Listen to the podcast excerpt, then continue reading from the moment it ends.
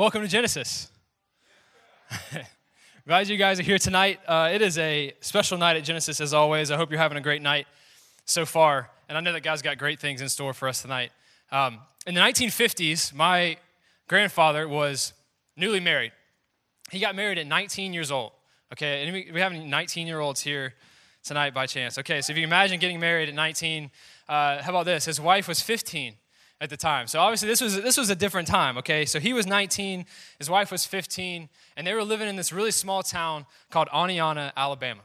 And so because of the, the where they were in life, they were they were kind of on hard times, and so they were he you know my, my grandfather grandfather was just really looking for work. And so he's really looking to, to make some money, and all he had was five dollars to his name.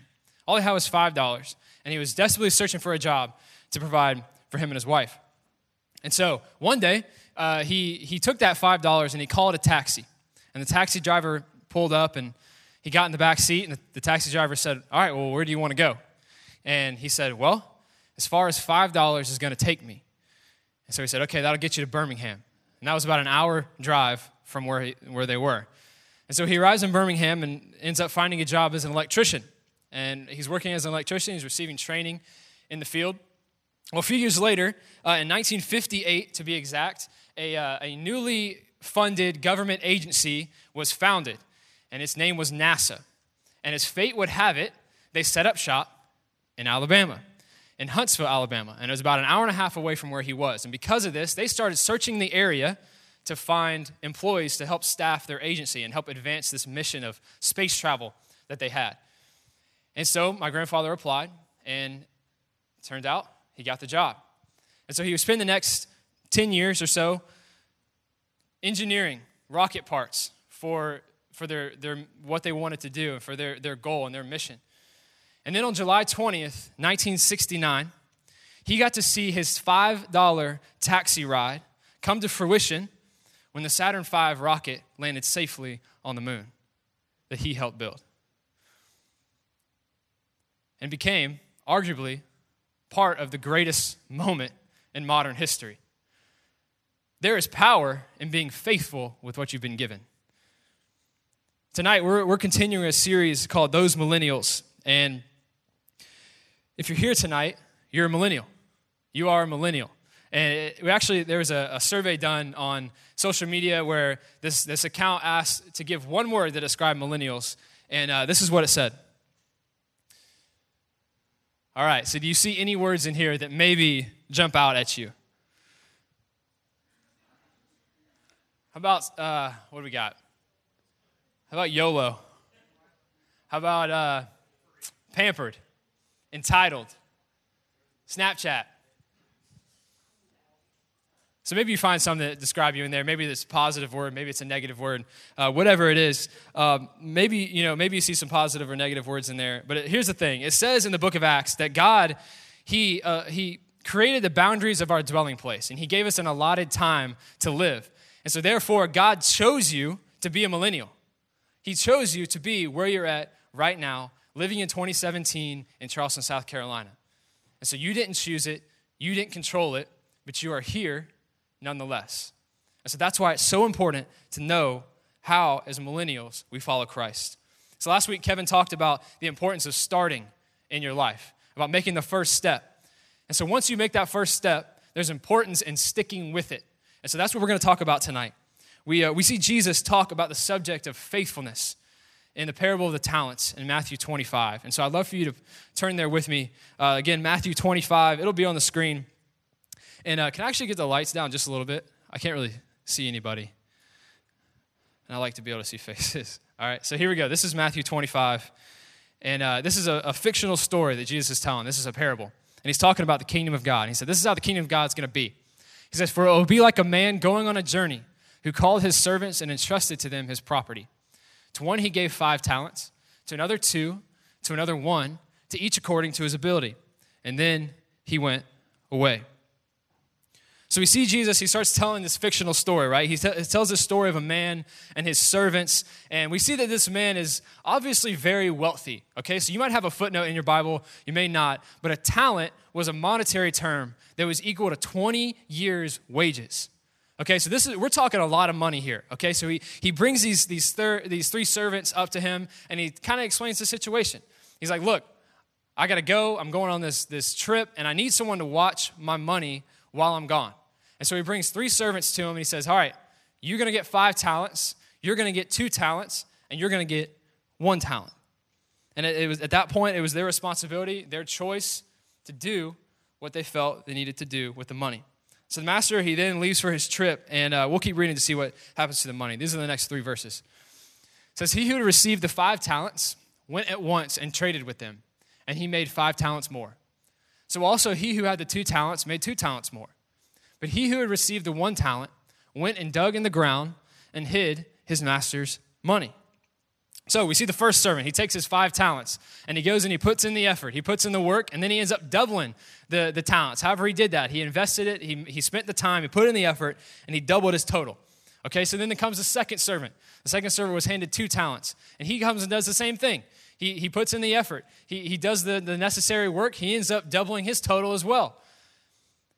But then comes the third servant who is not so much. Okay, so he, he takes his one talent and decides out of fear for, for whatever, you know, kind of like the what if kind of situations, he decides to bury it in the ground.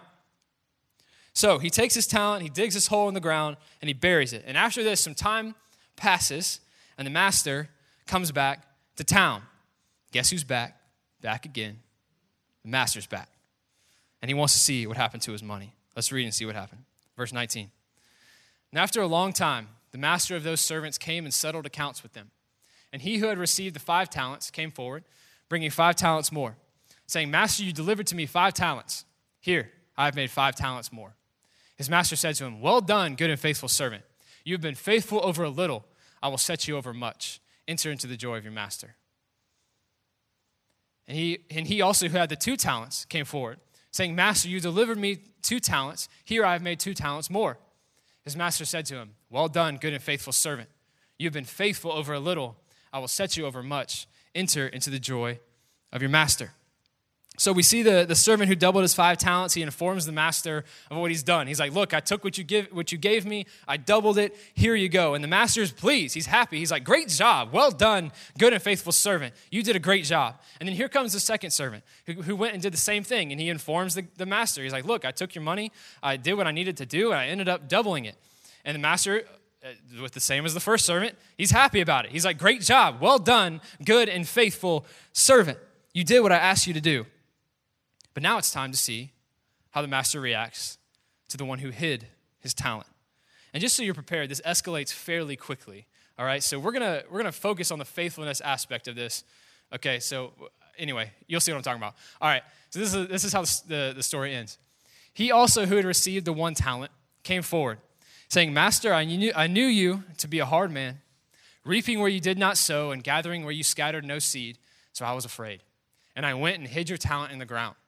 Here, you have what is yours. But his master answered him, You wicked and slothful servant. You knew that I reap where I have not sown and gather where I scattered no seed. Then you ought to have invested my money with the bankers, and at my coming I should have received what was my own with interest. So take the talent from him and give it to him who has the ten talents. For to everyone who has will more be given, and he will have an abundance. But from the one who has not, even what he has will be taken away. And cast the worthless servant into the outer darkness. In that place there will be weeping and gnashing of teeth. I told you it escalated a little quickly. So, obviously, he is not too happy about the, the servant's decision to hide the money. And so the, he comes up and he's like, Master, look, this is what happened. I was kind of afraid of what was going to happen. And so I just decided, I'm going to dig this hole and I'm going to keep your money safe for you. And when the master hears this, he says something very different than what he told the first two. He says, You wicked and slothful servant, you could have at least done something. And then he proceeds to finish his statement about what will happen if we are not faithful with what we've been given. There's a stark difference between the response for the, two, the first two servants and then the third servant. The first two get met with good and faithful, and then the, the, the third servant gets met with wicked and slothful. Now, I don't know about you, but I would much rather be described as good and faithful than wicked and slothful, right?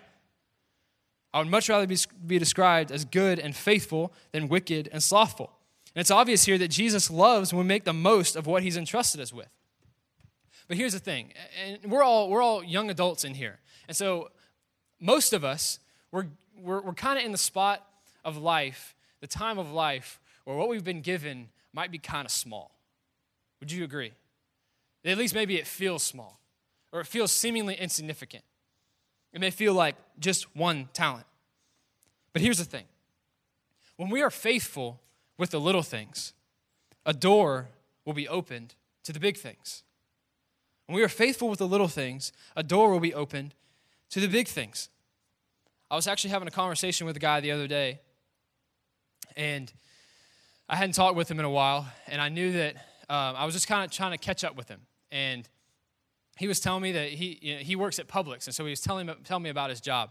And he, he proceeded to tell me that he started as a bag boy, which I remember that. It was years ago. He started as a bag boy, bagging groceries every single day, showing up to work, bagging milk, bagging eggs, bagging groceries. And then he kind of he, he, he, got, he got promoted a little bit, and it's, he's been there for about four years.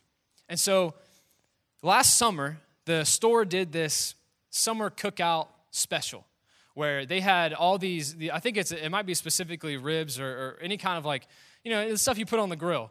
And so they do this special sale where they, they, they mark it down and they do it just for one weekend. And apparently it was pretty successful last year. And so because of this, my friend realized that we weren't, that the, we, I don't work in Publix, um, that Publix was not going to do it this year. And so he was, he was kind of like, well, why? Like it was really successful last year. Why wouldn't we do it this summer? And so he approached his, his superior. I, I, don't, I don't remember exactly the title, but he said, he said, hey, why, don't we, why aren't we doing the sale again? It was really successful last year. And he said, you know, he's like, I'm not sure, but I, I like where your head is at. I like what you're thinking. So here's the thing I'm going to call up the regional manager and I'm going to talk to him. So he calls up the regional manager, the guy who has, you know, the say over probably all the Publixes like in the southeast. And so he gets him on the phone, and then he takes the phone and he hands it to my friend, former bag boy, egg bagging specialist. And all of a sudden he's like, oh, okay. Uh, and the guy's like, okay, well, will you tell me what your idea is? And he said, well, sir, you know, I, I, you know, we did this last year and I feel like it would be successful and we sold out really fast. And he said, okay, well, what do you need? And he was like, well, you know, we, we sold 300 units of ribs last year, so, and it sold out pretty quick, so maybe we get like 350. He goes, I'll give you 600. And it's on you. You organize it, you make it happen. And he was like, okay. So the weekend came. The weekend came, and uh, they sold out in three days of all the ribs, every unit, all 600, in the same amount of time as the, as the year as the previous year. Made the store twelve thousand dollars in three days on ribs. And so the next morning, the regional manager calls and says, "Hey, put me on the phone with Bag Boy." He probably didn't say that, but, and he's like, okay, so he's on the phone. He's like, here, here's the deal. I'm to promote you on the spot. And then, oh yeah, this is, I forgot this detail. He said, I'm to promote you on the spot. And then in a year, when you turn 21, okay, young adult, that's pretty young. He said, I'm going to put you in a spot making 60 grand a year. Now, you might think where you're at is small. You might think, oh, I was just given one talent. All I had was $5. All I was doing was bagging groceries. But here's the truth for you tonight you don't get the job with NASA as soon as you step out the taxi. You don't get on the phone with the regional manager on day one. That was a result of a series of faithful tomorrows, showing up day after day after day, learning how to be an electrician. Day after day after day, bagging eggs and bagging cartons of milk. And then all of a sudden, the door opens. When you're faithful with little, you'll be given much. It's a result of a series of faithful tomorrows that opens the door to what God has for you. Don't miss that. That the end result of a series of faithful tomorrows is being where God wants you to be. And there is power in sticking with it, there is power in faithfulness. Sometimes that process isn't fun. Sometimes the process isn't fun. If you feel a call to ministry, you're often going to get, God's often going to give you the, the spiritual gift of stacking chairs before you get the spiritual gift of communicating His word. I remember the first time I got any kind of lead, leadership capacity in Genesis. I got a text saying, "Hey, you want to uh, you want to be an usher?" Yes, that sounds awesome. Hey, I get to be an usher at Genesis. I actually texted back. I said, "You know, I had the spiritual gift of basket passing." But you know what's not fun? Stacking chairs. If you if you feel the call to be a nurse, God's going to give you the ability and the, the diligence to get through the classes before He gives you the gift of a job in the industry. And you know what's not fun? School. If you feel the call to start a business, God's often going to give you the gift of perseverance to get through the failures before he gives you the gift of a successful company. So, what does that mean for us? It means that the process is priceless. The process is priceless. The beauty is in the process.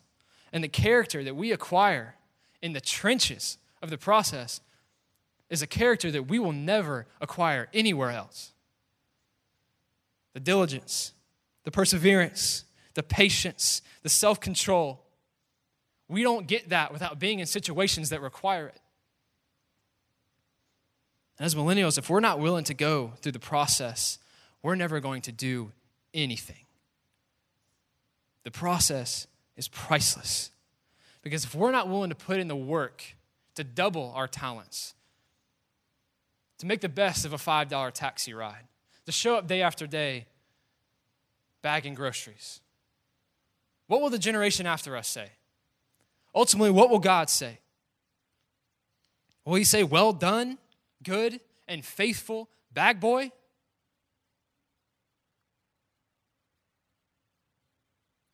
I believe that this generation at the end needs to be able to say that we went the distance. We need to be able to say that we went the distance, that we weren't slothful, we weren't pampered, we weren't entitled. We were faithful with our talents. We were faithful with our $5. We were faithful with bagging the groceries. We went the distance. We were good and faithful servants. And the great thing is that when we follow Christ, we are following the greatest example of faithfulness. Because of our sin, and there was a separation between us and our Father. We couldn't have a relationship with God. But He sent Christ to earth to live a perfect life, to die a criminal's death that we deserved, and then resurrect three days later to defeat death, hell, and the grave, so that we could one day be in His presence, in the fullness of His presence, so that we could be in a relationship with Him. And you know what was not fun for Jesus was taking on the wrath of God. What was not fun was appeasing the wrath of God, for taking on the weight of sin, every sin, past, present, and future, that we will ever commit. What was not fun was the torturous death of a crucifixion. But Jesus went the distance for you, and he went the distance for me. He was faithful to his calling. Tonight, I, w- I want to challenge you to trust where God has you right now. In a few minutes, we're going we're to go into a time of table talk where hopefully these questions will unearth some of those things and get you thinking. I challenge you and I encourage you to trust where God has you right now, to take what He's currently given you and work to multiply it. Be faithful with the $5, be faithful with what He's given you. We're going to, like I said, we're going to move into a time of table talk, and uh, I encourage you to be open with one another and let these questions start really good conversation. And after a few minutes, Kevin will come up and do some announcements. So, again, be faithful with what you've been given And when you're faithful with little, you'll be given much. Let me pray. Jesus, we thank you tonight, first of all, that you were faithful, that you went the distance, that you made the sacrifice and you measured up when we couldn't. We're thankful for the grace that that brings us, the forgiveness of sins that that brings us. We're thankful for the relationship that we have with God because of it. So, God, as we follow your, your example of faithfulness, God, I pray that we would take what you've given us. You, we would take our one talent, our $5, our, our, our, our seemingly meaningless job, and make the best of it. So, God, we love you tonight. We're thankful for what you've done for us. We pray, God, that we would take what you've given us, put in the work, and multiply it. And at the end, be able to say that we went the distance. In Jesus' name, amen. So, Trina's going to be going around and passing out the questions. So, yeah, we've got about 20 or so minutes. So, have some fun.